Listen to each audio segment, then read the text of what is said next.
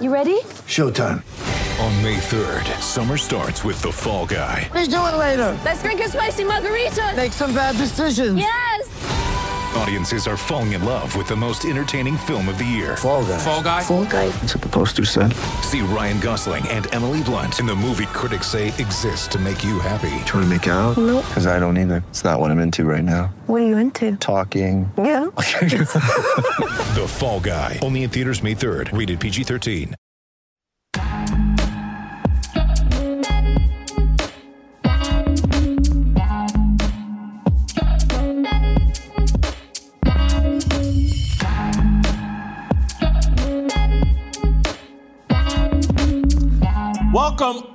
Welcome to Fearless with Jason Whitlock. I am Jason Whitlock, your host. Happy Friday to you and yours. We made it through another week. The weekend's here. I'm excited. You're excited. We're going to end the normal work week on a very high note. Although, you know, we got a Saturday show, so this isn't really the end of the week, but it is the end of the week for you guys. We'll have a Saturday show, a special treat for you, an interview tomorrow with Leonidas Johnson, who's written a very good book about critical race theory. So be prepared for that tomorrow. Probably release that around noon Central Time. But before we get there, this show we have today should be, if I don't blow it, this should be amazing. It should be incredible. It's a little different than our normal show. We're going to interview a very special guest who's in the news cycle, and you're going to actually see me today do some old school journalism. So sit back and be prepared for a unique, outstanding show. Open your mind up to a conversation and some information and insight and a look at what's going on in America that'll be a little bit different. One of the main reasons I tell people to watch this show, and this is the arrogant me speaking, is I'm going to put you ahead of the conversation so that when you're out Friday, Saturday night, Sunday during the Super Bowl, and you're carrying on casual conversation, I'm going to give you little nuggets of information that's you can pass on and claim as your own that will put you ahead of the conversation of your friends, and you'll be saying things like, oh, I didn't know that. Oh, I hadn't thought of it that way. Oh, that's what they're trying to do. You can be the conversation starter and driver by watching this show, and today is going to be a prime example of that. But before I get into my fire starter, a very special fire starter, I want to tell you about the people in the organization that has sparked a fire within my heart. This Valentine's month, we think of hearts and those we love. The heart tells us that we're alive. Before a baby is born, their heart will beat approximately 54 million times. So today we say Happy Valentine's to the over 200,000 babies that Preborn Pregnancy Network has rescued. It was your sweet heartbeat and the generosity of you that the pro-life community who made this possible. You see, when a mother is considering abortion and she hears that precious heartbeat and meets her baby on ultrasound, the majority of the time she will choose life. Preborn is the largest provider of free heartbeats across the country. This Valentine's, you can give a mother the chance to choose life for her baby. Now, that's a better than a box of chocolates. $28 sponsors one ultrasound, and $140 will sponsor 5 ultrasounds, helping to rescue 5 babies' lives. 100% of your donation will go to saving babies. Will you share heartbeats this Valentine's? To donate, just dial pound 250 and say the keyword baby. Get involved today and dial pound 250 and say the keyword baby, or donate securely at preborn.com/Jason. That's my favorite way to donate. Preborn.com/Jason. I got some emails this morning from those of you thanking me for turning you on to Preborn. I want to thank you for emailing me at fearlessblazeshow@gmail.com and informing me that you have donated to Preborn. It makes me feel good. It gives this show a purpose. And so be a good, fearless soldier, preborn.com/Jason or #250 and say the keyword baby. Let's save lives. All right, today I'm going to unpack. This is my favorite kind of story, my favorite kind of journalism. It's the kind of story that I made my name on as a sports writer years ago back in Kansas City.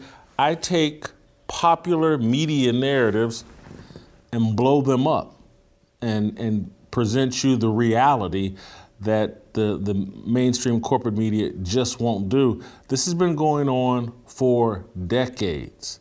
This isn't something new. Donald Trump's not the first person to discover fake news. It's great that now we all talk about it, but real journalists have been doing this for a long time, and it gives me great pleasure to do some of that today. Let's get this party rolling. USA Today's Thursday front page story claims a single arrest for a drug possession in November 2007 ruined the life of Juwan Nile, a naive Chicago kid with big dreams 16 years ago. Above the Fold, America's newspaper splashed a huge picture of Nile's sister, Chantelle, grasping a necklace locket containing her deceased brother's ashes. Below the Fold, accompanying the story, Chantelle is captured standing in the street holding a large frame photo of Juwan, who was murdered in 2020. The writer, a woman named Grace Hauck, paints a tragic story of the journey that led to Juwan's difficult life and premature demise at age 34. Writing, quote, Juwan Nile was a joker, a picky eater, and his mother's only son. Growing up, he dreamed of starting a landscaping business, but he never got the chance. Instead, a run-in with a Chicago police officer put him behind bars for a crime he didn't commit. It changed the course of his life, Juwan's family said. Nile was charged with possession of cocaine in 2007 and sentenced to 3 years in prison. With a felony on his record, he was repeatedly denied jobs and apartments.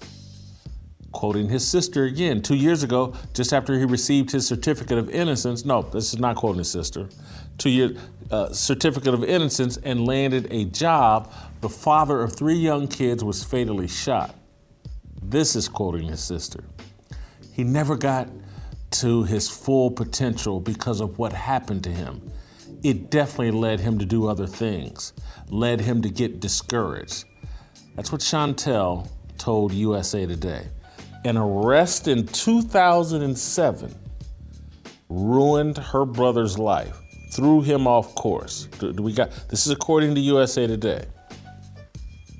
Hauck's story then pivots to its villain, former Chicago police sergeant Ronald Watts, and its hero, Cook County State's Attorney Kim Foxx. Again, quoting from the story. For almost a decade, Ronald Watts and his team preyed on innocent people at the Ida B. Wells Homes public housing project, where they extorted money and planted drugs and guns, knowing their victims, largely black and low-income residents, wouldn't be believed, said Cook County State's Attorney Kim Foxx. Now is one of nearly 200 people Foxx is exonerated of criminal charges loosely, and I mean very loosely, related to Watts' work as a supervising sergeant in the Ida B. Wells area.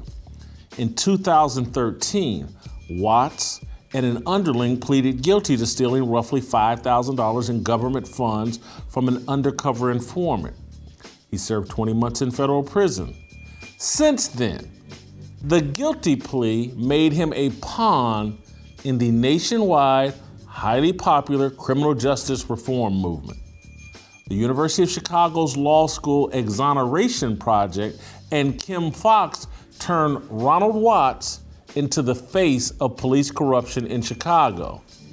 Any criminal conviction or arrest Watts supervised or participated in, the Exoneration Project and Fox have basically deemed as wrongful convictions.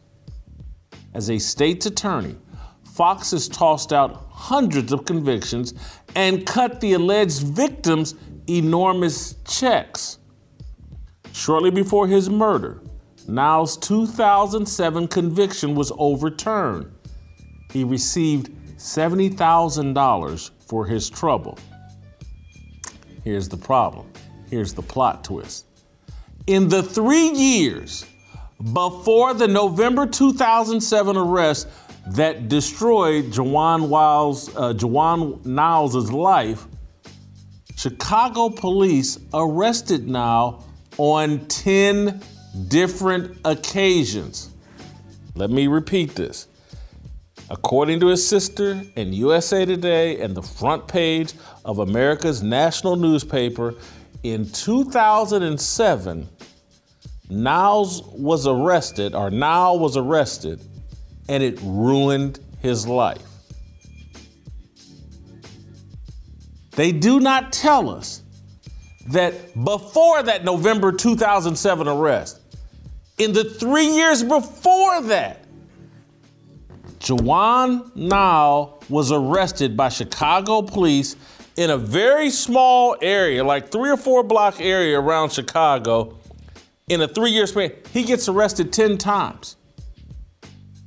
During an 8-month span in 2004, police arrested Nile for drug possession, disorderly conduct, theft, and possession with intent to distribute. The final arrest led to a 1-year sentence.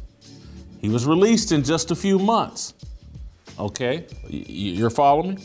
All right, so despite yo-yoing in and out of jail in 2005 and 2006, so in 2005, he's yo-yoing in and out of jail.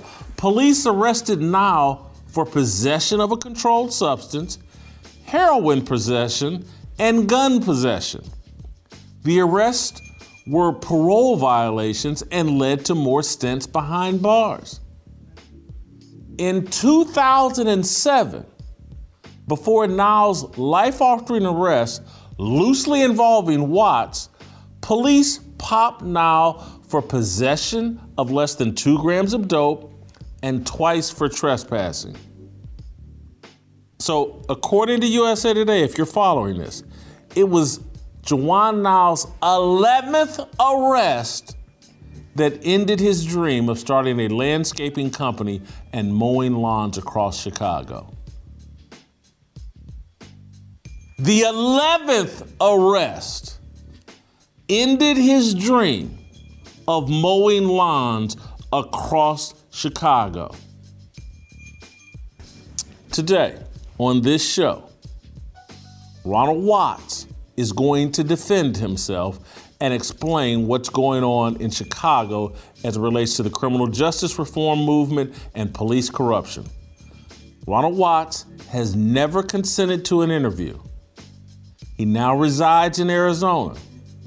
He's a defendant in a class action lawsuit that seeks hundreds of millions of dollars from the Chicago Police Department and the City of Chicago. I talked extensively Thursday night with Watts. We discussed the USA Today story and the other innocent victims depicted in Grace Hauck's fictional narrative.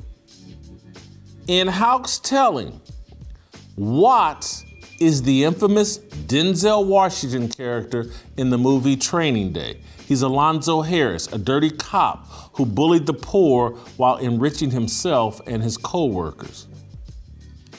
Watts characterizes himself as a patsy for the political aspirations of Fox, the Democrat Party, and a movement to undermine and disrupt the criminal justice system. Fox is using this solely to advance her career, is what Ronald Watts told me yesterday. Like a lot of these progressive politicians, they don't really care about the working poor. She only wants to score points with the progressive base to use that reputation, that false reputation, for higher office, like Dick Durbin's seat or some big law firm job. The thing is that this is my real life. These lies impact me and my loved ones. It's wrong, it's evil. That's what Watts told me yesterday. Watts passionately defended his work and the work of his peers as Chicago police officers. This is what he told me yesterday. He's going to be on this show shortly live, but this is what he told me yesterday. The Ida B. Wells was an open-air drug market, and everyone knew it. The politicians, everyone. The officers that I supervised went down there to help the residents, the people you aren't hearing from. These drug dealers, plain victim, were the victimizers. They made those buildings dangerous and almost unlivable. They generally obstructed the lives of the working poor blacks uninvolved in the drug trade. That's the truth, but evil don't care about the truth. That was yesterday. Now, let me be clear here. I don't know the truth of the crime Watts pleaded to in 2013. I'll ask him to explain during our public interview today. What I do know is the USA Today story is as sloppy and unprofessional of a story as I've ever read. It takes the word of convicted criminals as fact without any resistance. Midway through Hauck's story, she writes about Larry Lomax, another alleged victim of Watts' corrupt policing. The story claims that in January of 2003, Lomax left his job to deliver cash to his brother who was dying of thyroid cancer. Did you caught all that?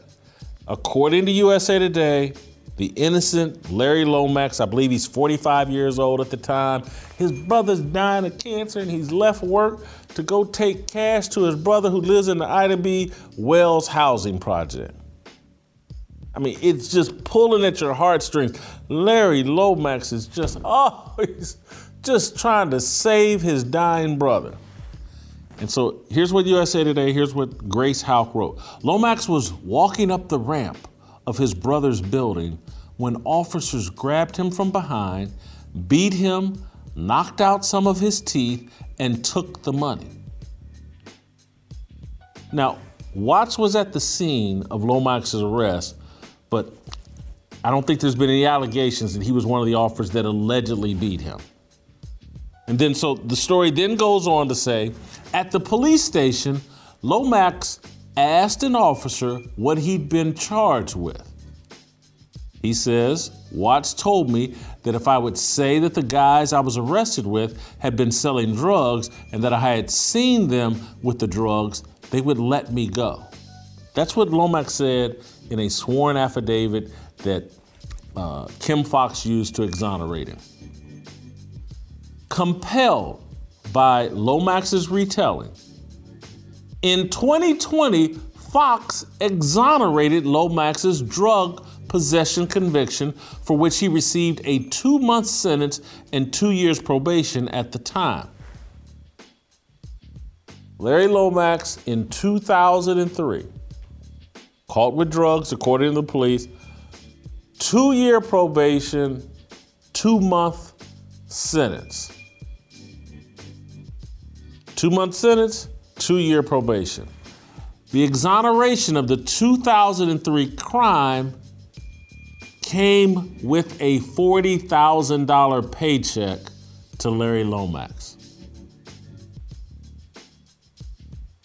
Kim Foxx and this whole exoneration movement she's on. $40,000 to Larry Lomax. 2 years, two months locked up in 2003 and 2 years probation, 2003. That's $40,000 in 2020. Here's the problem. Larry Lomax's criminal record stretches back to 1975, and it includes disorderly conduct, aggravated battery with great bodily harm, and multiple arrests for drug possession. Ronald Watts told me yesterday he's a hype. A hype is slang for a drug addict. Court documents from 2003 reveal Lomax stating under oath during a plea hearing that the possession charges against him were true and that he was acting as a rooster / lookout as drugs were being sold. He stated this under oath.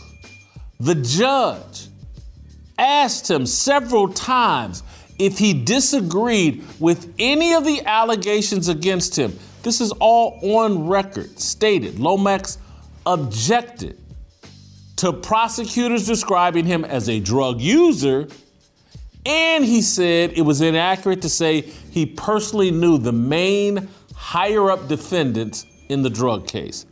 Those were his objections. I'm not a drug user, and I don't know these other two guys that got serious charges. He never disputed his role in the crime until word spread nearly 2 decades later that Kim Foxx was routinely exonerating convictions supervised by Ronald Watts. Chicago Mayor Lori Lightfoot has even objected to Foxx's exoneration assembly line. Here's a quote from Lori Lightfoot, a Democrat, mayor of Chicago. I don't mean to cast aspersions on Kim Foxx and her team, but they're handing out certificates of innocence like they're candy. And we have worked hard to help educate them on the challenge that puts us in. We've got some police officers who are now afraid to go into court and give testimony. So, while building a resume as a police reformer and rehabilitating her reputation from the Jussie Smollett hoax fiasco, Foxx is going to personally bankrupt Chicago in the process. Remember, go Google Kim Foxx and Jussie Smollett and how she handled that and how she embarrassed herself and had to take a bunch of heat for the whole Jussie Smollett deal. She's been embarrassed in this R. Kelly deal. She's got a very shady history. She's using this exoneration deal to build her resume. She's a crime fighter. She's fighting police corruption. Listen, one career criminal, Ben Baker, received $188,000 from Foxx and the University of Chicago Law School's Criminal Reparations Project. Baker used the money to buy drugs from a DEA informant. He was just recently re-released from prison. The coalition among corporate media, liberal universities, and leftist politicians have wreaked havoc in Chicago and Illinois for decades. Northwestern's prestigious Medill School of Journalism was instrumental in overturning the death penalty in the state. Northwestern's Innocence Project freed Anthony Porter from death row in 1999 by framing another man for the murders Porter clearly committed. Working in conjunction with the Chicago media, the Innocence Project used the publicity around Porter's wrongful conviction to pressure then-Governor George Ryan to enact a statewide moratorium on executions in 2000. Days before leaving office, Ryan granted clemency to every Illinois prisoner on death row. In 2011, the state abolished the death penalty. George Ryan credited Northwestern students and Anthony Porter for his actions. Ryan is quoted as saying, he was exonerated by Northwestern students. Here's the problem.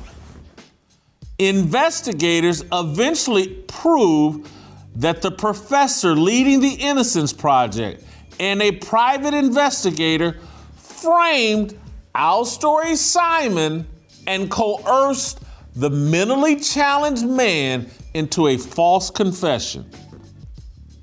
You can go look it up yourself. You can go watch it this weekend. A 2014 documentary, A Murder in the Park, exposed the unscrupulous tactics used to free Anthony Porter and convict Alstory Simon. The doc is brilliant. I watched it years ago. It explains how death penalty abolitionists used a violent murderer, Porter, to sway political and public opinion about the death penalty. Alstory Simon spent 15 years in prison for a murder he did not commit. Upon his release, Simon sued the Medill School of Journalism and settled for an undisclosed amount. Are you tying this all together? What we're seeing with Ronald Watts is not new. It's standard operating procedure for leftists trying to promote criminal justice reform. They find a patsy, a liberal university, and a handful of woke journalists to create a false narrative and stir up public outrage. Then they let political opportunists ride the wave of outrage to institute resume-building policies. George Ryan, he ended the death penalty in Illinois. Kim Foxx is giving career criminals large stimulus checks while fixing corrupt police departments. She'll use her reformer reputation to advance her career. Nothing will improve for Chicago taxpayers. More criminals on the street, less respect for authority and law enforcement. America inches one step closer to calling itself a failure, writing a new constitution, federalizing policing, and embracing Marxism. All because Ronald Watts framed Juwan Nile, Larry Lomax, and so many other innocent young men. This is what Ronald Watts had to say to me yesterday, and we're going to hear from him in real time here very soon. This is his final statement he said to me yesterday. Framing has a legal definition, doesn't it? Kim Foxx is Cook County's lead attorney, isn't she? She should know better. How could I have framed any of these people when I didn't determine probable cause to arrest them? I didn't arrest them. I didn't draft any reports of the arrest. I didn't charge them with any offenses. I didn't speak to the prosecuting body about the arrest. I didn't testify at the grand jury or preliminary hearings regarding the arrest. For a lot of these arrests, I wasn't there, and if I was there, it was solely in a supervisory role. These people weren't framed. They were a blight on the community. The men and women that I supervised were good officers who wouldn't frame people.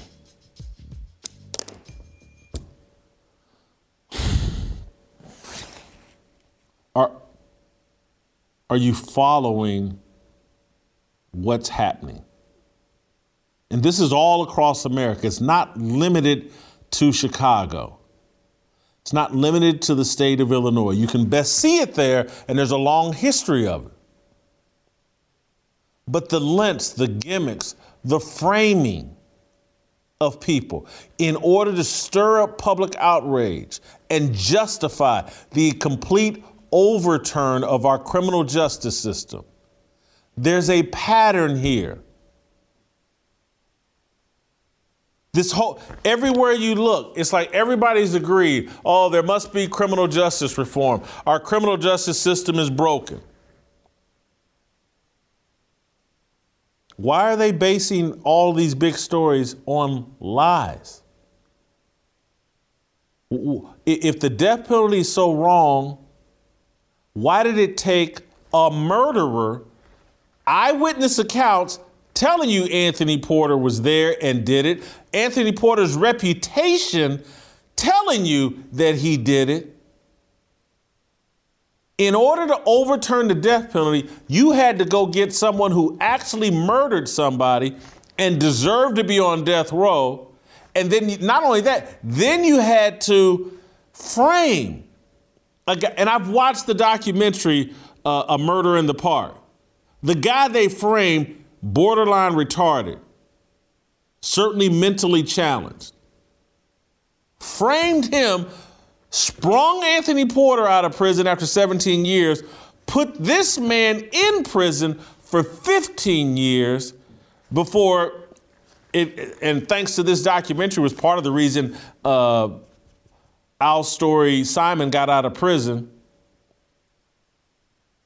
But if the criminal justice system is this broken, why are the reforms, why is it necessary to lie to enact the reforms that we need?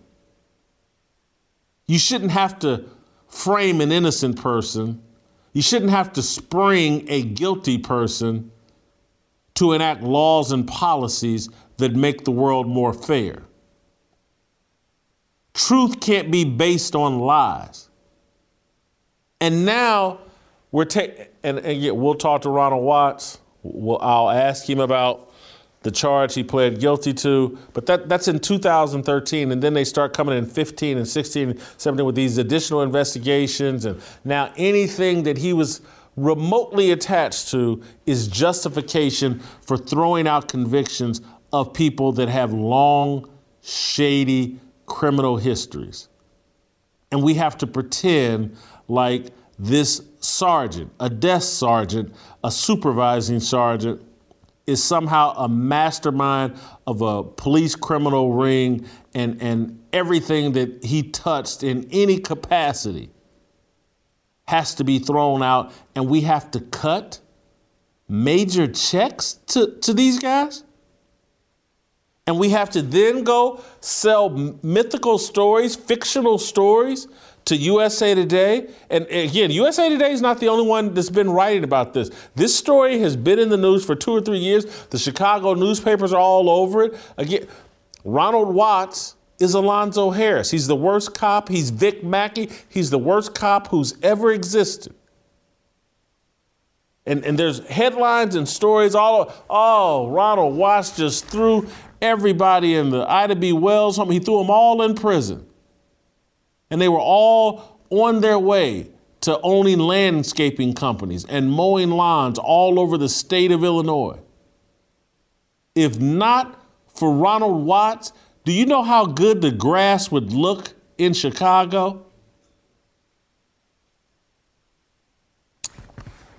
We'll take a break and we'll come back with Ronald Watts. Hey, before I go, I'm just going to be real quick. Go to fearlessarmyrollcall.com. Want to see you guys here for roll call. Bearing witness requires courage, not perfection. It's going to take men to fix the problems that we have in America. It's going to take men standing with Christ to fix the lies that are tearing down this country. Don't just hear this story and get outraged and do nothing. Come to Nashville, hear about what real men need to do, should do, and then let's carry that attitude and that behavior back to our communities and let's start making change. We're going to kick off that process in April right here in Nashville. I need you here. Ronald Watts. Next.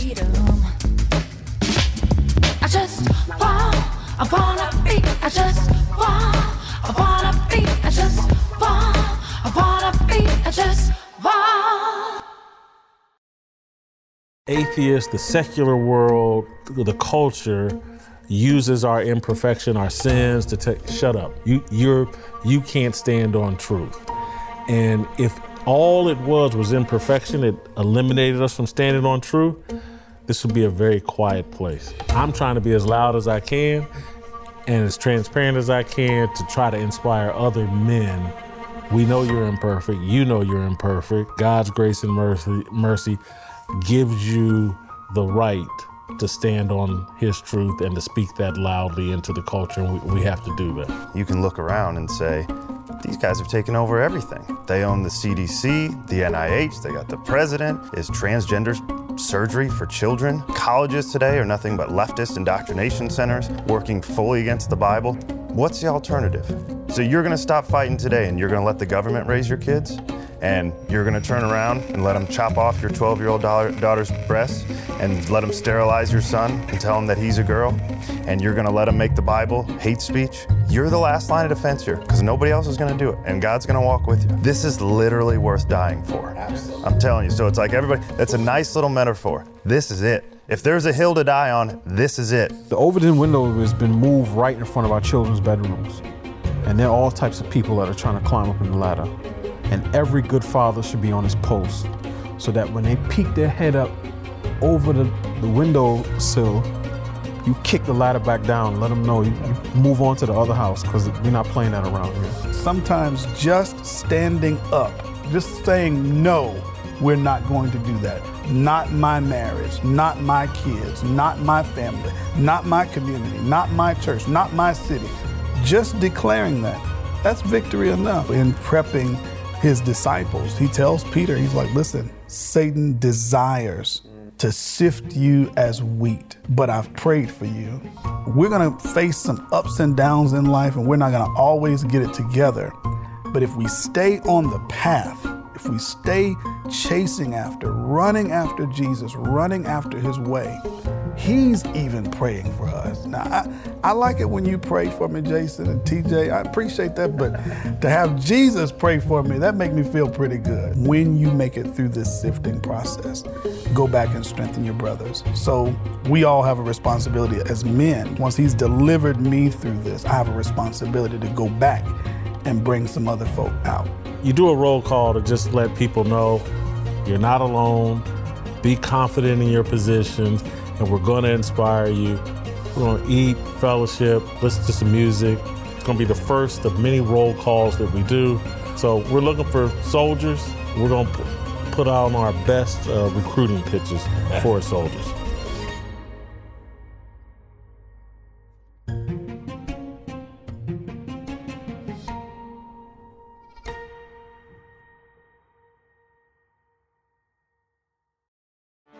Get ready for the greatest roast of all time. The Roast of Tom Brady.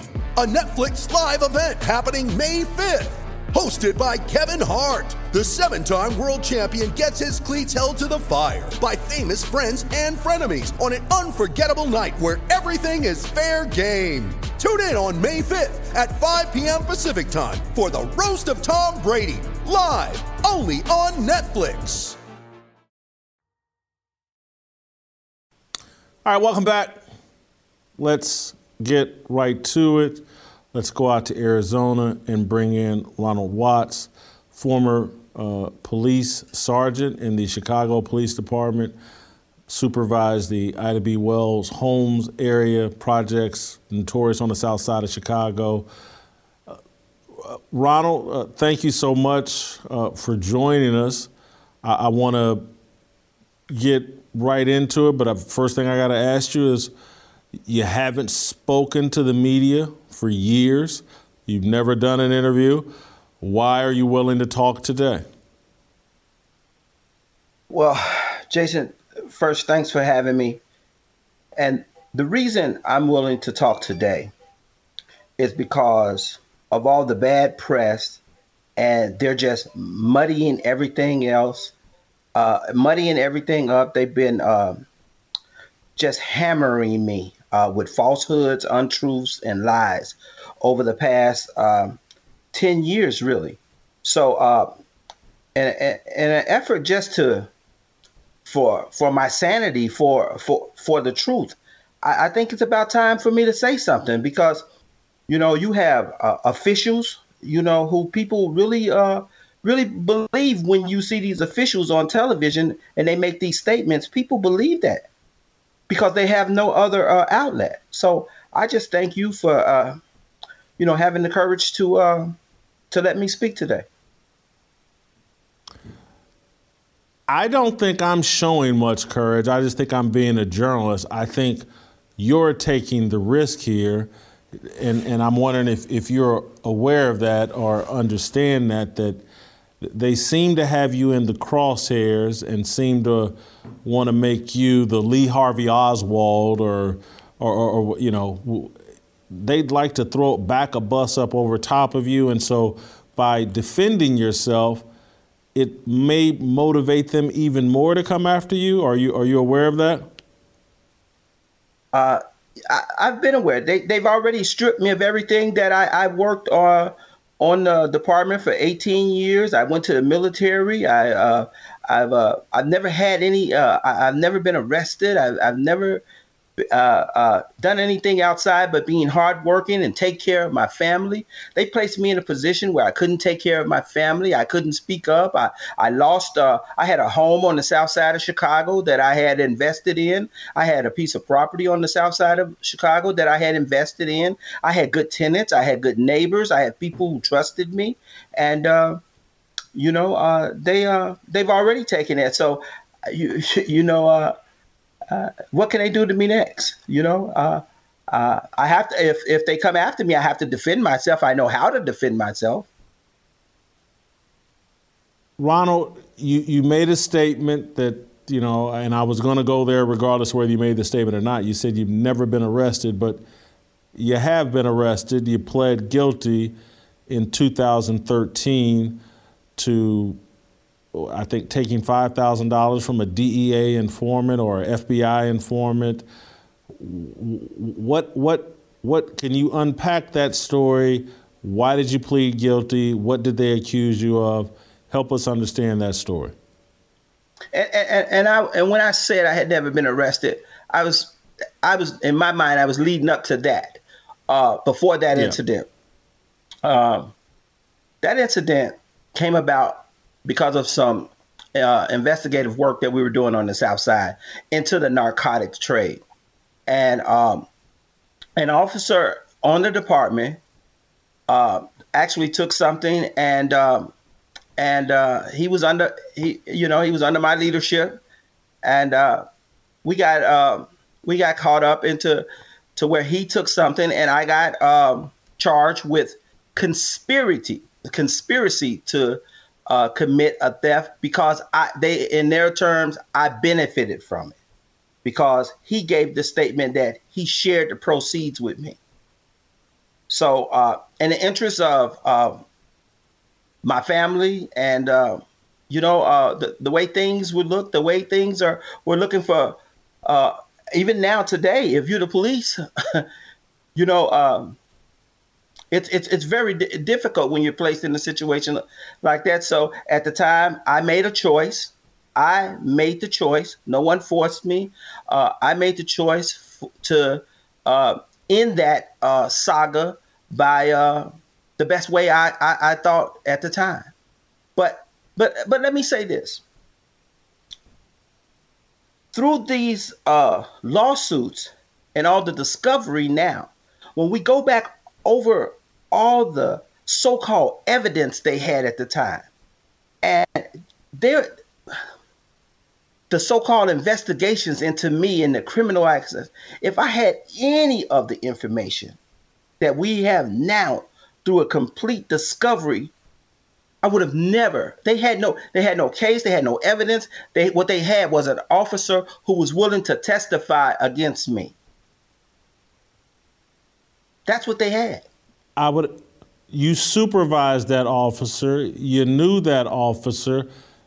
Were you guys enemies, friends, or just typical co-workers? Why do you think he would testify to that if it was untrue? I knew that officer very well. I knew his family. I knew his children. I knew his brothers. I knew his sisters. I knew him very well. I called him not just a co-worker, but a friend. He had got into some things outside of things that I wasn't aware of until discovery. He got into a lot of things, and that's for him to deal with. It's a lot of it is public record. They have that evidence. They know, and when I say they, I mean the Chicago Police Department, the FBI. They have all those records, and they know what I did, they know what I didn't do, and they know what he did. And it was one of those things where someone gets... Go ahead. I'm sorry. It was one of those things where someone, you know, gets jammed up and, you know, he made a deal. He made a deal in his best interest. I'll just say that. And so, and we're going to move on, but I just have to be fair and do due diligence and ask you these questions. And because I want to understand, people will hear this and say, okay, he pled to this. And so it's like most people will be like, well, they'll catch a criminal for one thing, but there's 20 other things they've gotten away with. And so that generally is the pattern. Criminals don't get caught the first time. They normally get caught the 13th time or 14th time. They've gotten away with the behavior. And so what would you say to people that say, well, if he pled to this, there has to be more to the story. He couldn't have been walking the straight and narrow. If this was a one-off, one-time incident and someone that close to you is willing to bring you into the situation, it would make people think you had to be doing something.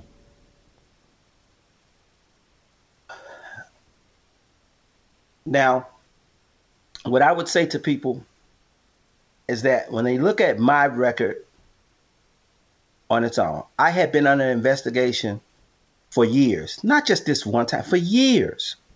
There have been several investigations by the Chicago Police Department, Internal Affairs Division, by the FBI.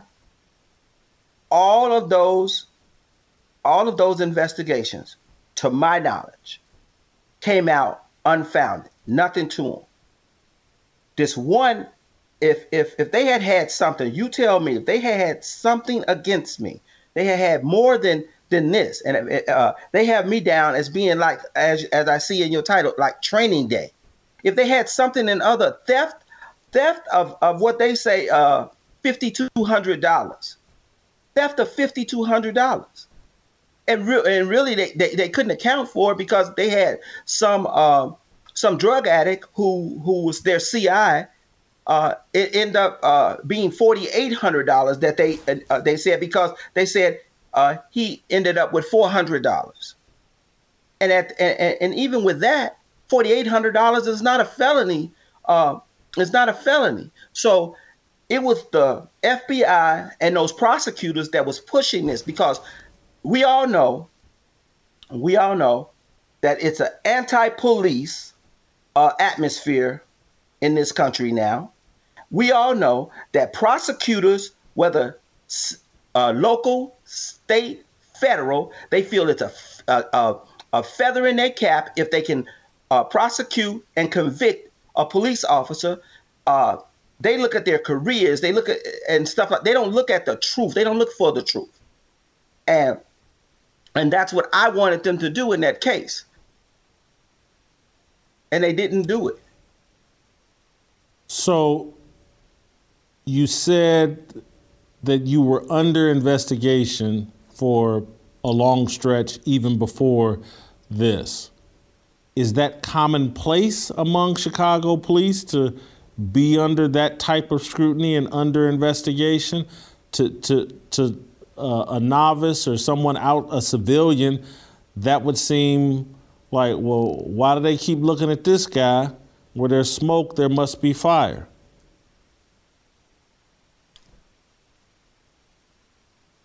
The area where I policed, the Ida B. Wells housing development, was an open air drug market. There's a lot of people that's benefiting from it. And I'm not tooting my horn or anything, but I was a very aggressive sergeant. I had a very aggressive team. Not only did I police in that area, but I lived in that area at one time. That was my community. It was things going on in that area that I was offended by, I was hurt by. You know, these guys took over buildings. where kids couldn't go to school in the morning because of narcotic sales. They took over the buildings on certain days where the citizens couldn't take their groceries up on the elevators because the drug dealers would hold the elevators in case the police came, so they could holler and jump on the elevator and have a head start on the police. It was those type of activities that led me to be as aggressive as I was and to be down there in the face. Yeah, I was down there in their face. I was patrolling. I advised and I led men and women who felt the same as I did. And down there, you didn't. Again, it was an open air. You know, these guys were bold.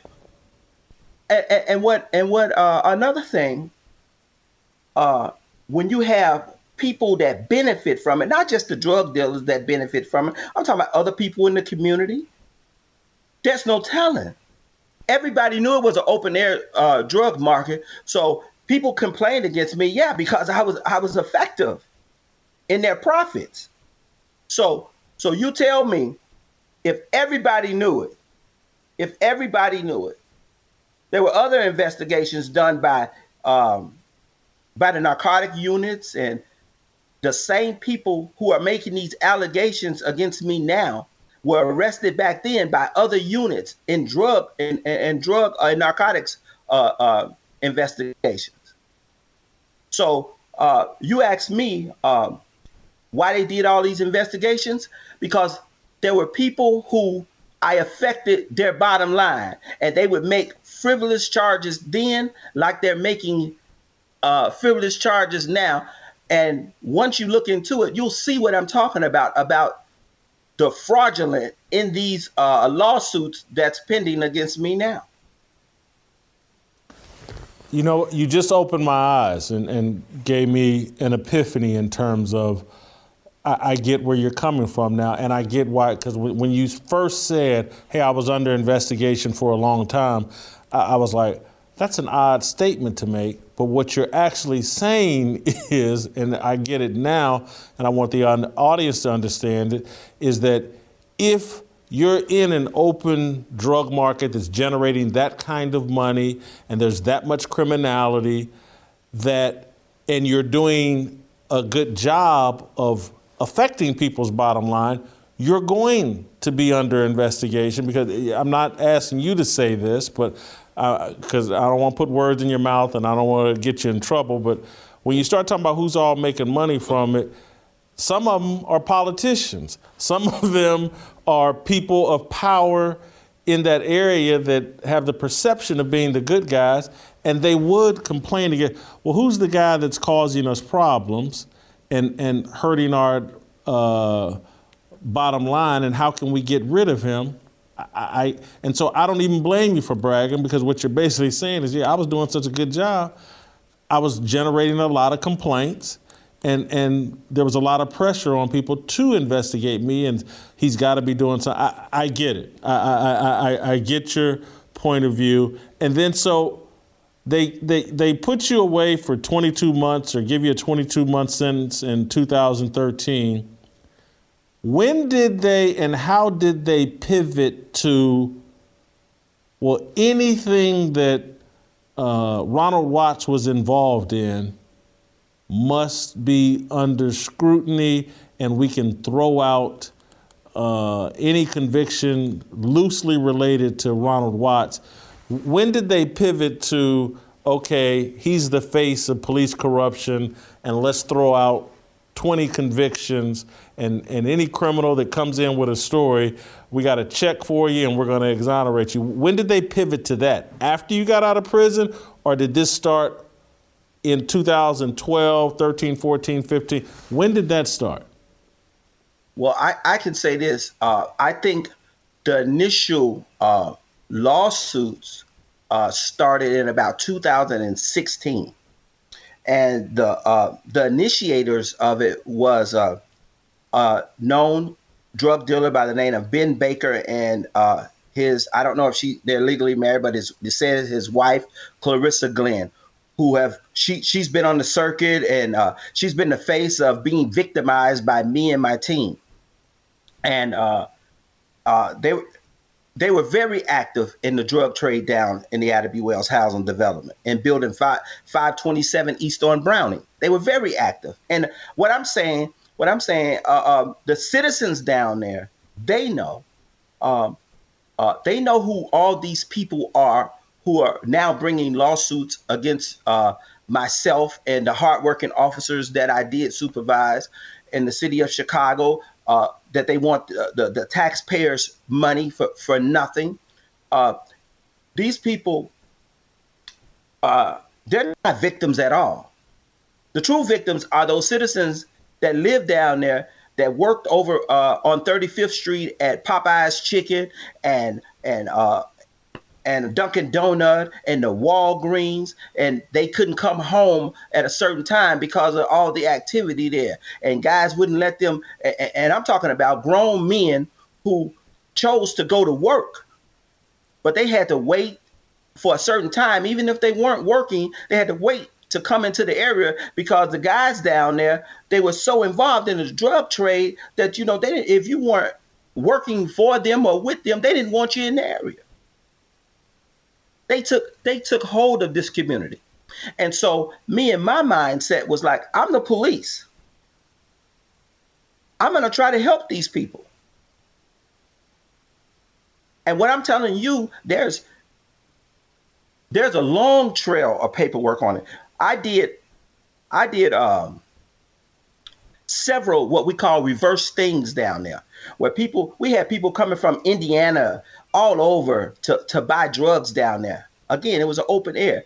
We've not just myself, but other sergeants, tactical sergeants, they used the resources there to try and help the people. And now those same people who were selling dope down there that took over the community, those are the ones that's now suing. Those are the ones that's been given taxpayer money from being released, exonerated by Kim Foxx. Kim Foxx goes on TV and she calls me all out of my name.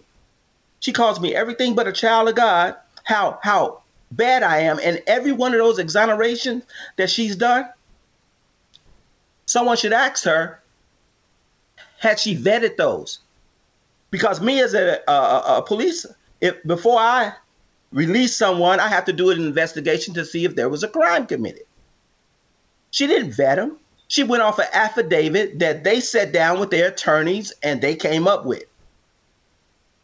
And if you look at those affidavits, because I've seen them, because I've been deposed 5 times. I've showed up 5 times for depositions. How many times have they showed up for depositions? How many times have Kim Foxx showed up for a deposition stating why she's exonerating these people? If they call me, I'm always there because I know the truth is on my side. I know I'm stating the truth. You told me yesterday that in the overwhelming majority of these cases that are all being attributed to you, USA Today and all these players, he's responsible for 200 exonerations. You told me that you weren't involved with the overwhelming majority of these cases, or all you did was check a box and approve probable cause reports or whatever arrest reports that your underlings put together. You weren't on the scene. You weren't really involved. But I guess the accusation is you were telling your underlings who to arrest, who to harass. I don't. And somehow y'all were profiting off of this. It hasn't been fully explained. I get the 2013 is unrelated to these allegations they're doing now, but walk us through, in your view, explain to me how you were uninvolved and just your, with even the Larry Lomax or the Juwan Nile, walk us through your involvement with these cases that are being blamed on you that you allegedly masterminded. First and foremost, to my last count, I saw it was about over 157 exonerations. Out of those 157 exonerations, I think I may have arrested maybe one, maybe two. I'm going to go on a limb and say two. The other ones, either I was in the area as a supervisor, or all I did was I went over reports as a supervisor on the Chicago Police Department. That's what you have to do. You have to approve reports. And I'm not approving these reports saying I did anything. I'm approving these reports stating that the officer has probable cause to arrest the individual. And even after I approve them, there's another layer to go through before the person is actually placed in lockup. Those documents which I approve have to be approved by the watch commander. He has to approve them, stating that there's probable cause enough to lock this charge and lock this guy up.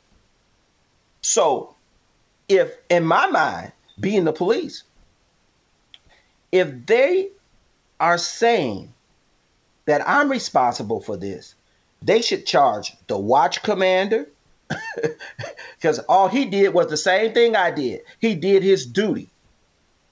So they're saying, for me doing my duty, I'm responsible for guys like Larry Lomax or this guy Juwan Nile. I'm responsible for changing their lives.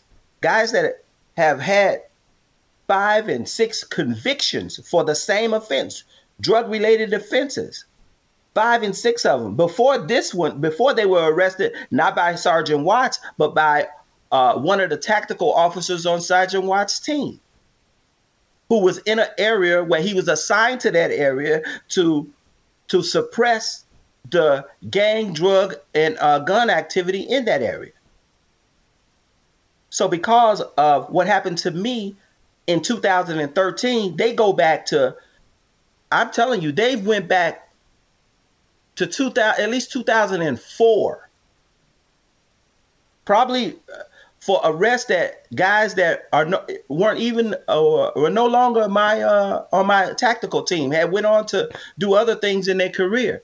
But because those guys was on Sergeant Watts' TAC team back in 2004, you know what the city of Chicago had to do? They had to put those guys on desk duty, because Kim Foxx stated that those guys were incapable of testifying in court.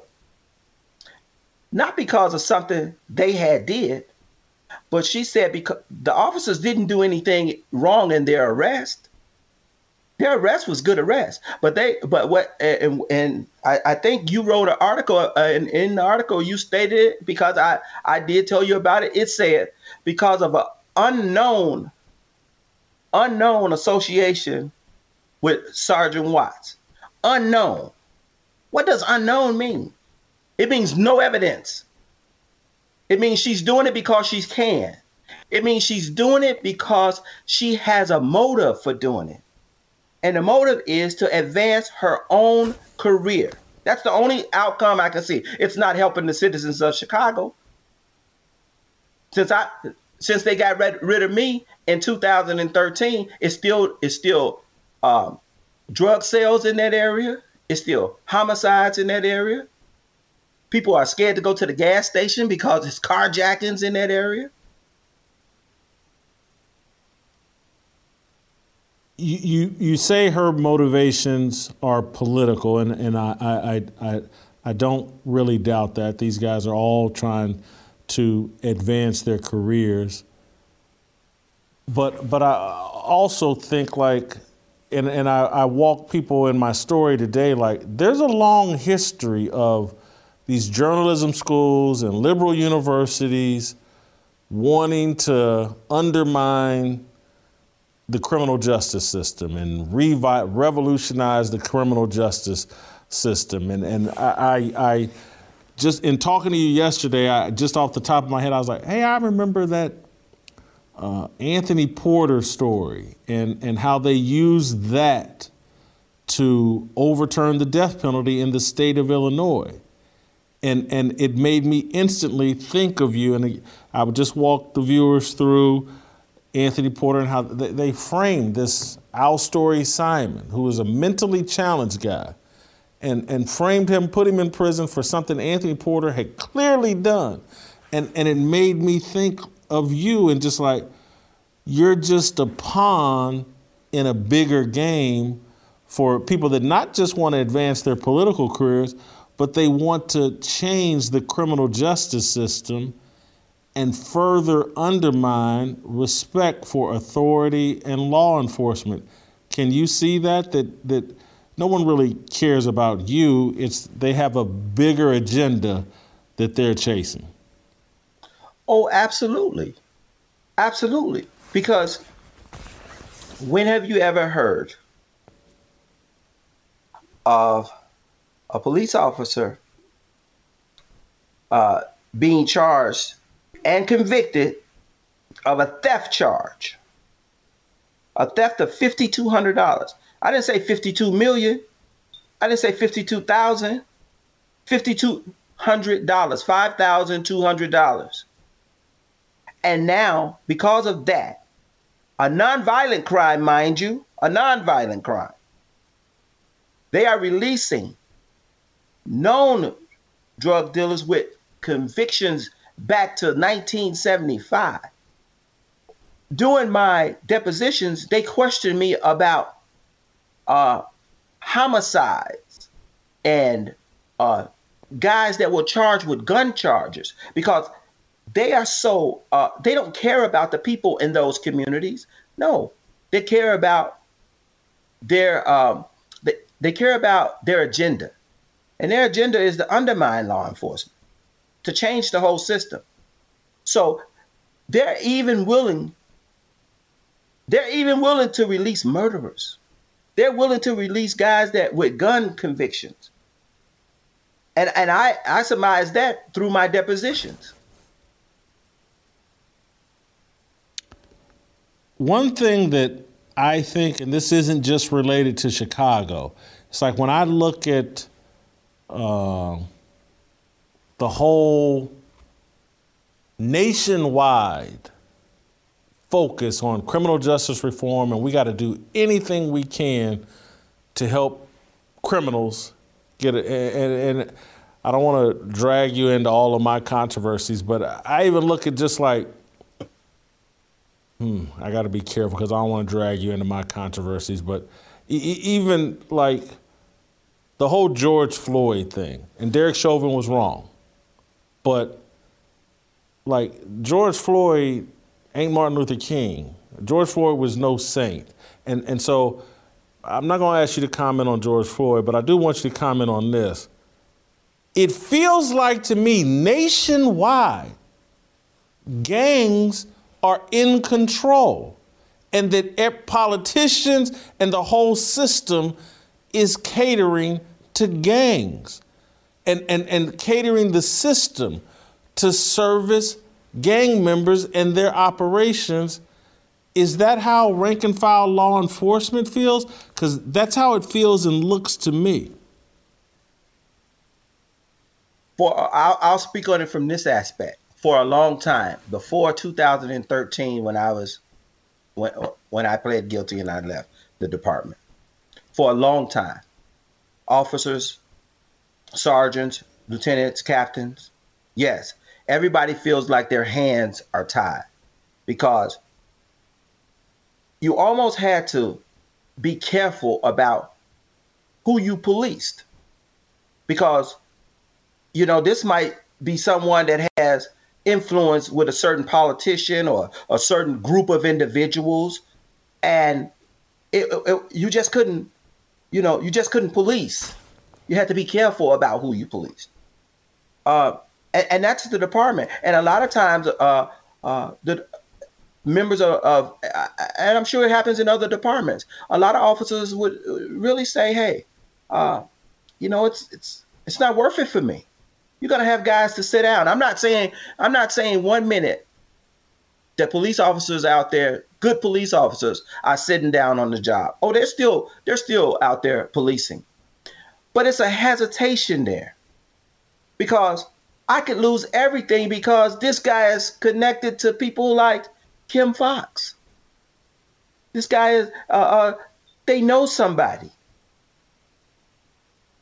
So, they know somebody. I can't police this guy.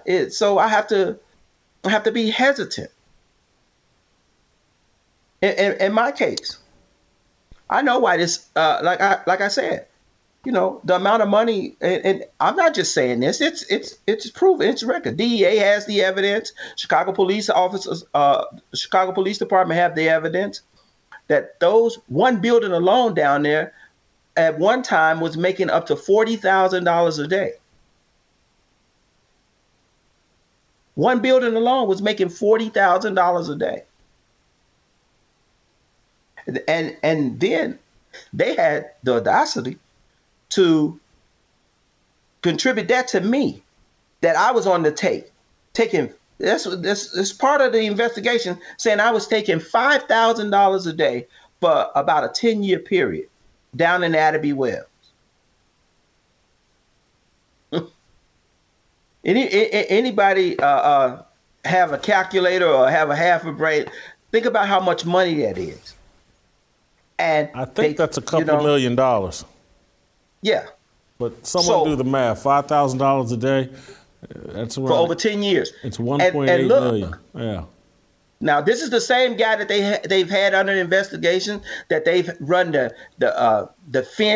fin checked on every bank account I ever had, every savings account I ever had, anywhere. I know where my money went. My money went to my family, educating my children, helping relatives. I know where my money went.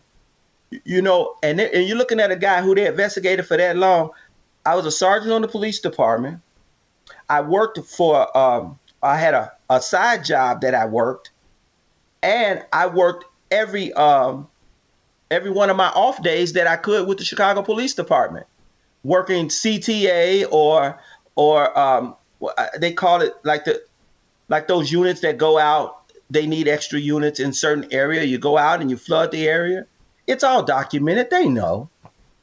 They know, but nobody will say anything. Not anybody on the Chicago Police Department, not anybody on the Sergeants Association, those associations that take people money and do nothing for them, just like the FOP, who's not representing those guys that went out and did a heck of a job while on my team. They have them sitting behind desks where they can't make money for their family outside of just their regular paychecks, where those guys would be able to have side jobs and work extra hours, overtime hours. They can't do that because they're sitting behind a desk. Why? Because that's where Kim Foxx wants them, because they were once members of Sergeant Watts' team.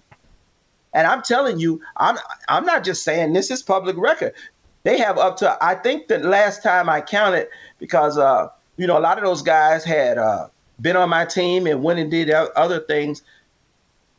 It was up to like 17 police officers that could be out on, 17 really good police officers, well-trained, aggressive, know the communities, know how to deal with those type of people. They have them sitting behind desks. Why? They haven't been charged with anything, those officers. Well, it feels like, again, they don't want to stop anything. They want chaos. They want the gangs to be in control. So I read the USA Today story, and that's even without talking to you. It just set off alarm bells, because it's just like everything is told from the family's perspective, the alleged victim's perspective. There's no balance, there's no vetting of anything. And then when I went and did some research on Juwan Nile, I'm just like, holy cow.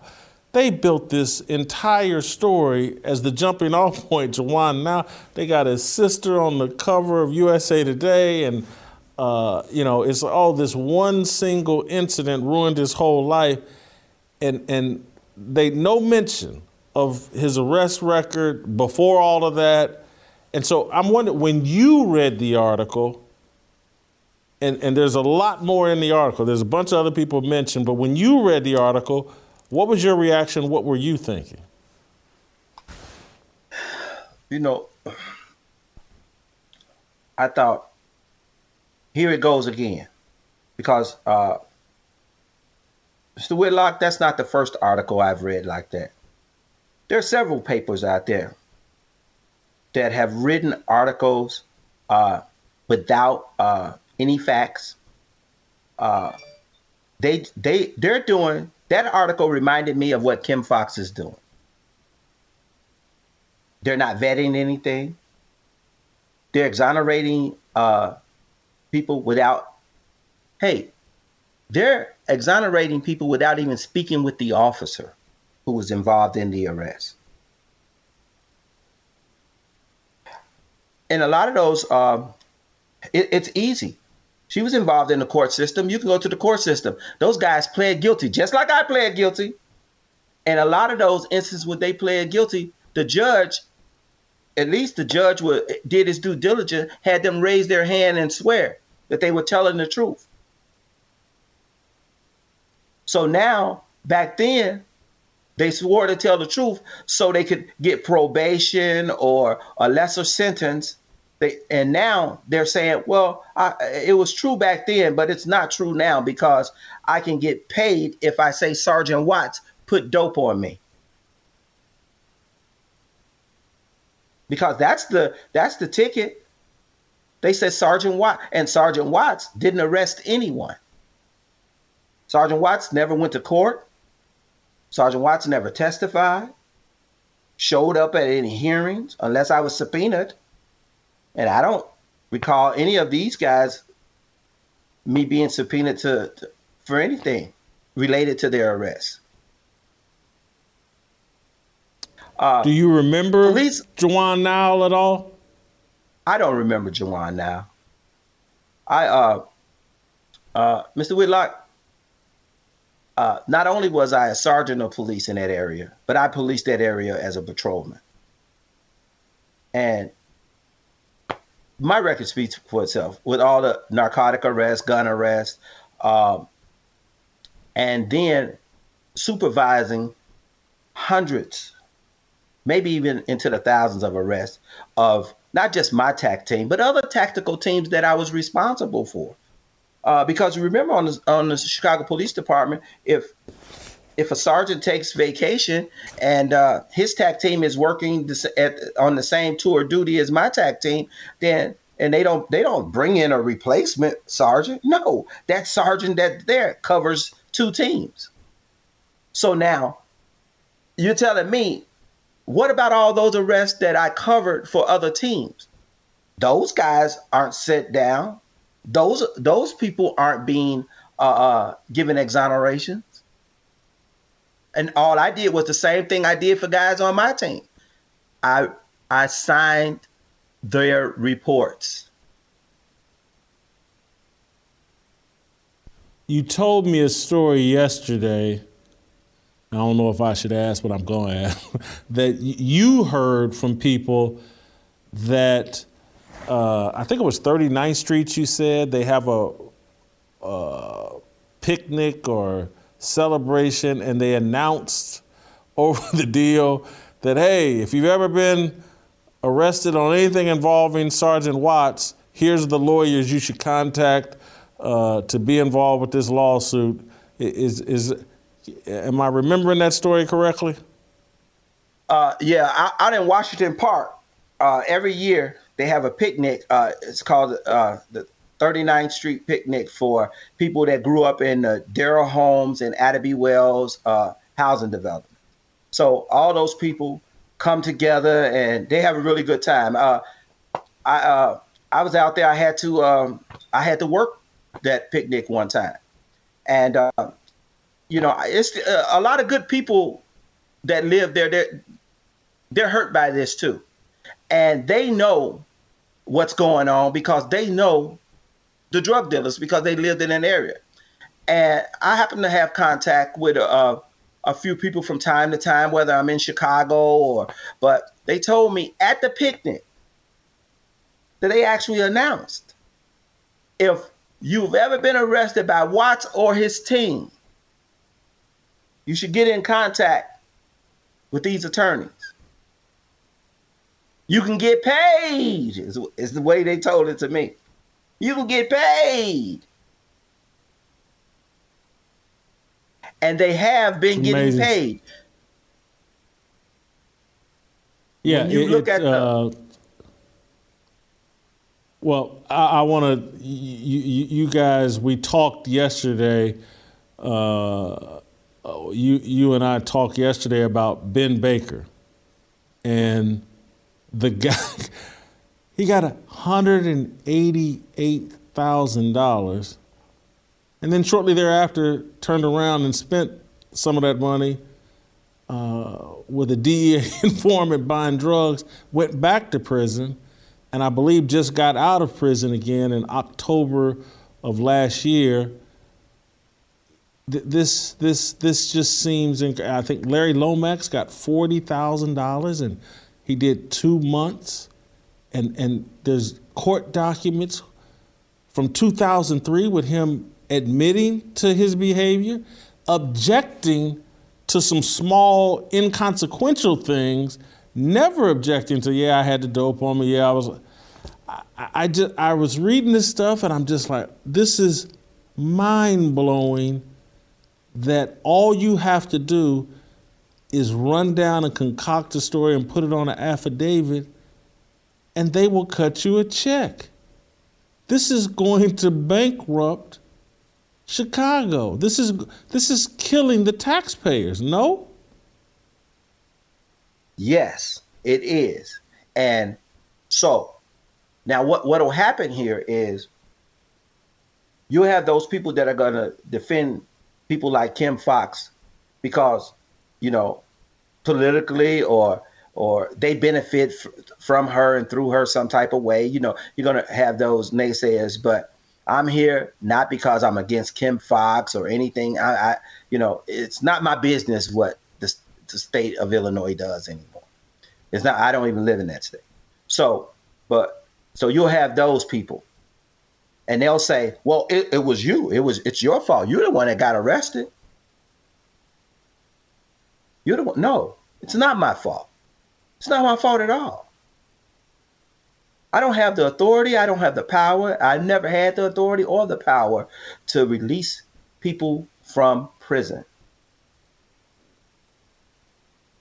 They should have done their due diligence. They should have vetted each one of those stories correctly. But no, they started by exonerating 18 people, 22 people. I thought, and the number kept growing, and I was like, wow, when is it going to stop? What? When does it stop? How do I? And I'm sitting back and I'm watching this and I say to myself, if I was just a citizen out there and I see that they're exonerating 157 people, and every one of them this guy's name is attached to, I'm saying to myself too, oh yeah, that dude had something to do with it. But being that dude, I get to read all those reports. Being that dude who signed those case reports and those arrest reports and those and approved those inventories, I know it's all a lie, and I know what they can do in the media. I know what they can do to your name. I know what they can do to your reputation. They don't care about me. A pawn, you're right. Because somebody has ambition. And their ambition is not to take care of the people that voted for them. It's to serve those people who have a special agenda. And that's to change the legal system, the justice system. Now, I'm not saying by any stretch of the imagination. There's some things wrong, yes. But do we throw out the baby with the bathwater? There's a lot wrong with law enforcement. There's a lot wrong with lawyering. There's a lot wrong with our political system.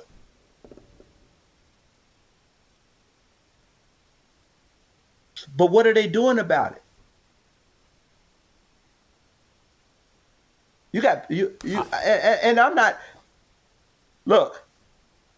I'm not a politician. I've been a Democrat all my life up until recently. And I apologize for that now. I'm an independent. Yeah. You know? We appreciate the apology. Yeah, I apologize. Just like I had to do what I had to do when I joined the department, just like I had to do what I had to do to move forward in life in 2013, and just what I have to do now.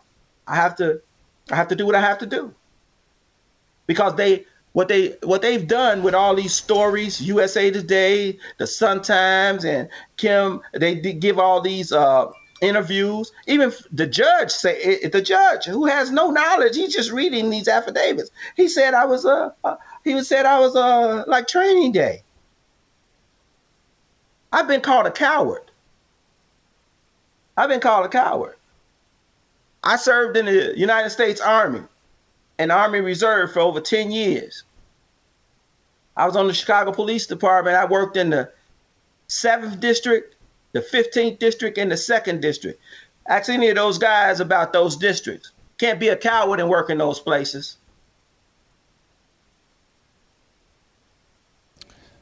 You mentioned a lot of things that are wrong.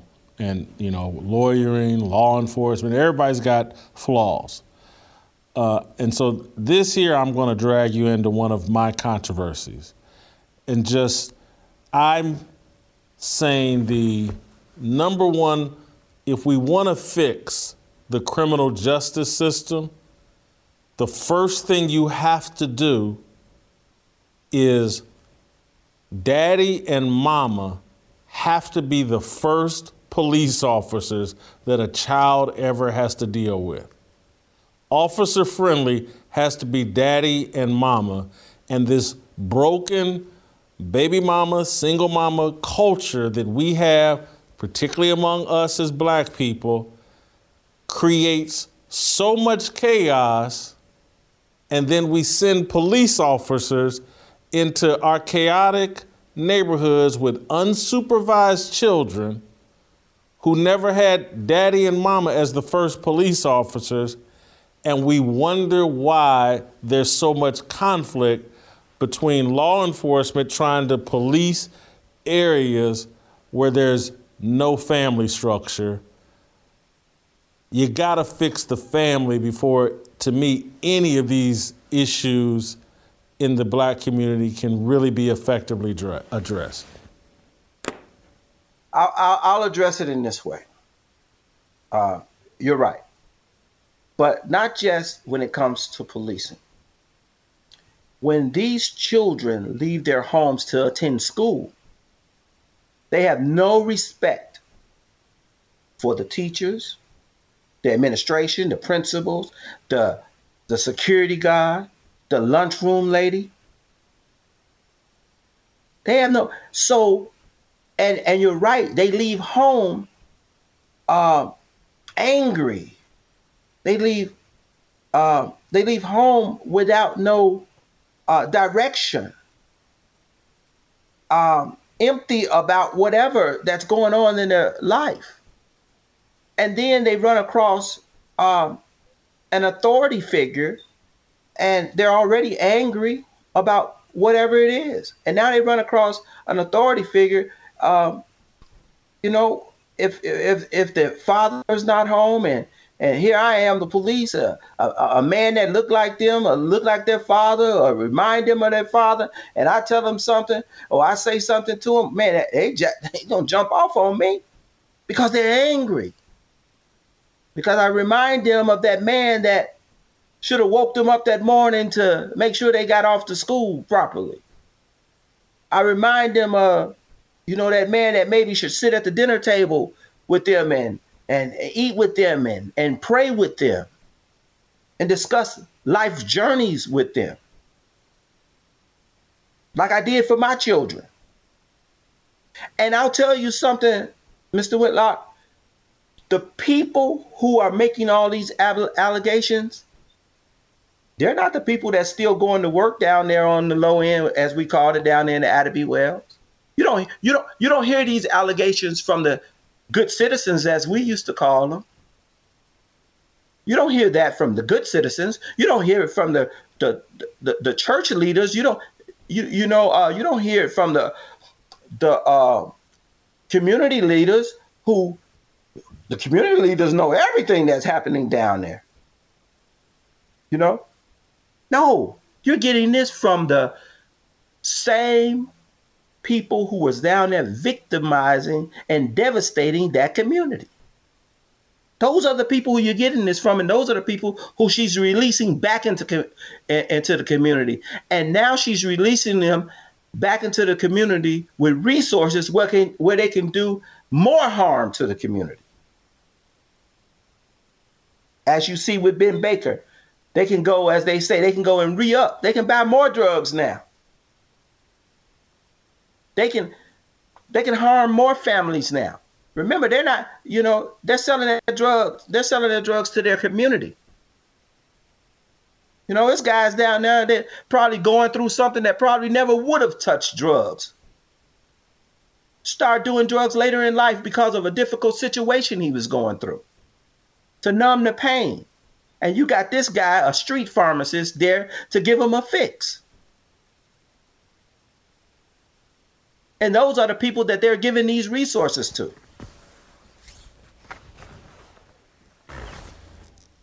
So you grew up in Chicago, correct? Yes. And so how old are you? I'm 59 years old. I'll be 60 this year. Got you. So you're the perfect person for me to ask this to. You're a little bit older than me, but not much. I'm from Indianapolis, family, friends in the Chicago area.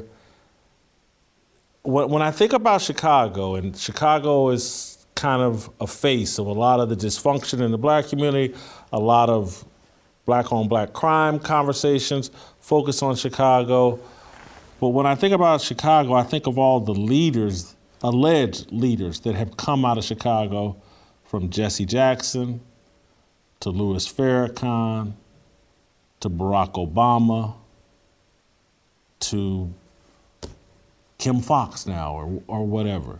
And has the leadership gotten worse over the years, or was the leadership always bad and we're just dealing with the fruit of the bad leadership?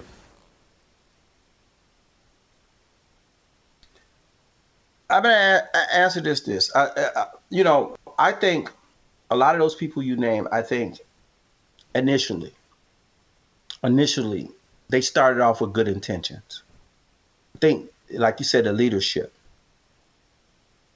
But when they get into that leadership position and they get so far, and it gets to the point that they've done all they could do, and so now it's either,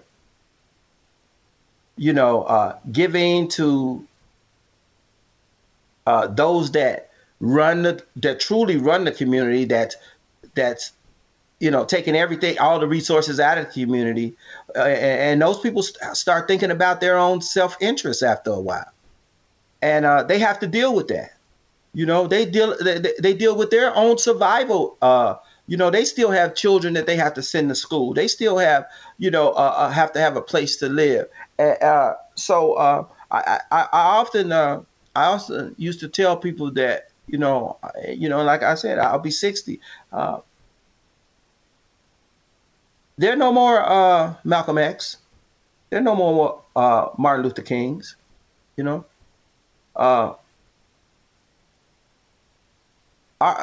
We see the same faces, all the time, even with tragedies from city to city, you see the same faces, the same attorneys show up, the same people show up doing the eulogy at the funeral. It's the same. You're going to tell me in those areas, the community there don't have people that they trust, people that they know to do the eulogy. They don't have lawyers in those communities.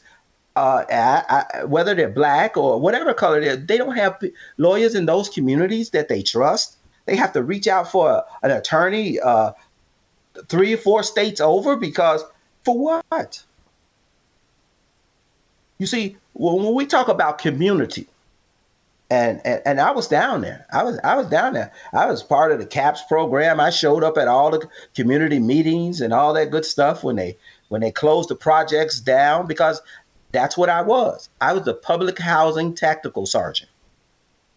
I worked in public housing. I was the public housing tactical sergeant. And I attended those meetings. And some of those meetings, they got heated. We had to escort people out. We had to get politicians to their cars. This was back when... I'm going to date myself a little, but I already told you I'm almost 60. I'm talking about when Pratt-Winkle was the alderwoman down there, when Dorothy Tillman was the alderwoman down there on the low end, those type of people, when they were tearing down the projects, it was a mess. You had a lot of situations that being the police. We didn't have the power to fix. We had so many homeless teenagers that you didn't hear about that in the media. Kids living out of their lockers at the schools. You didn't hear about that in the media. You didn't hear the politicians talk about that. The kids living out of their lockers and those type of issues in our communities. It's those type of things. I think now people, it's been the last 15, 20 years, maybe 30 years, maybe people, they want sound bites. They want to get on TV. They want notoriety for themselves. They want to get to the mountaintop. They don't want to take the people to the mountaintop with them. There are no more Martins. There are no more Malcolms. I want to end on this note, or just give you a chance, just for my audience. Yeah, I just want to be clear. You don't know me, Ronald, well, but I've never voted, and because I just have a disdain for politicians and politics. Probably gonna vote in the next election cycle. I've made that commitment, and it's because I've come down where you are. I was like. I'm just like, the Democrats are just way too evil for me just to sit on the sidelines. But I'm trying. What made you realize that being a lifelong Democrat was a mistake? And when did you come to that epiphany? In all honesty, nothing changed. I grew up on 39th Street in the Darrell Holmes project, housing project. Nothing changed. You still had, people that came into the community and left with all the resources. I think maybe a few years ago they just probably got a grocery store down there on 39th and King Drive. There's no true, the resources. The things that everybody talk about, how and they talk about the resources, but we spend so much money in this country, in our communities. And we should be able to, with the leadership that we have, the people we send to Washington, the people that we do vote for, they should have the voice of the people and to be able to go and bring those resources and make those situations better, make those communities better. But I don't know what happened to the resources. And Mr. Whitlock, I will say this, I still vote. I do. Because I truly believe, and I you know, that Democrat in me, I vote. I don't vote straight Democrat, but I vote. And I vote because I recognize that there's some people way before me that sacrificed a lot. And I vote because I honor that sacrifice. Just like I went to work every day and I honor hard work, because being a 60s baby, we were fed that dream. Go to school, even go to college, get a degree, work hard. You can have that American dream. You can buy you a house, buy you a car. You can send your kids to college, you know? I like to say, you know, it's true, but then it's so much difficult coming from that community. You know, I thank God that I eventually, through the Chicago Police Department, I received a bachelor's degree and a master's degree. So some good things happened to me while on the Chicago Police Department. I met a lot of good people, and I met some people that I wouldn't even drive past their house also. But I'm saying that it's not all bad. And we, when I say we, as a community, we still have to, and so when I was the police, you know, that was just my job, but I was still a father. I was still somebody's son. You have these people and these with their own agendas, because they have an agenda. They want people to literally hate you because you're the police. They talk about devaluing black people. So I was black and the police. I was double devalued. And it's bad. It's bad when you get it from your own community. See, we have to get to a place again where people in those communities, they don't just rely on the police. They rely on their next door neighbor. They rely on the clergy in that area. You know, down there you got a university down there on 39th Street. I think it's Northeastern or something like that, and. A lot of those people probably don't attend.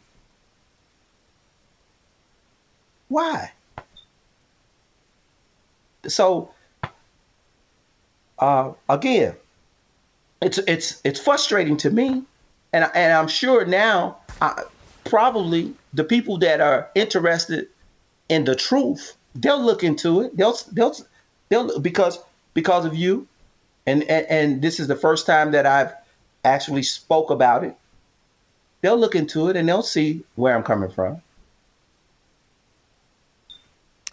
Ronald, thank you for the time. I'll be in touch, because I'm certainly not done looking into it. There's a lot to unpack in this story. I want everybody to read my column. It's on my Twitter feed, @WhitlockJason. We're not done with this story. Appreciate Ronald making the time, but there's a lot of legs to this story. This goes to the heart of what's going on with the American criminal justice system, what's going on with respect for our Constitution and our way of life.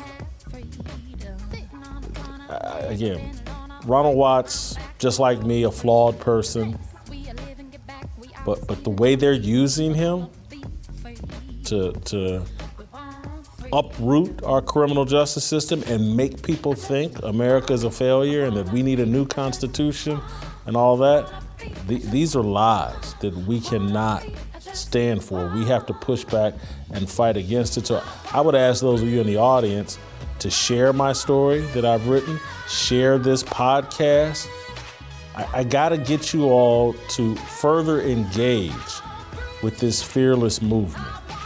Men, we have to stand up, or they're going to tear this entire country down. And those of you with kids, they're going to be living in a world controlled by gangs and criminals. It will come to your neighborhood. You're not going to be able to move away from all of the madness and insanity. You may think you are, but you're not going to be able to do that. And your kids are going to be impacted by this. All right, we'll see you tomorrow. Your hands for freedom. I just wanna be.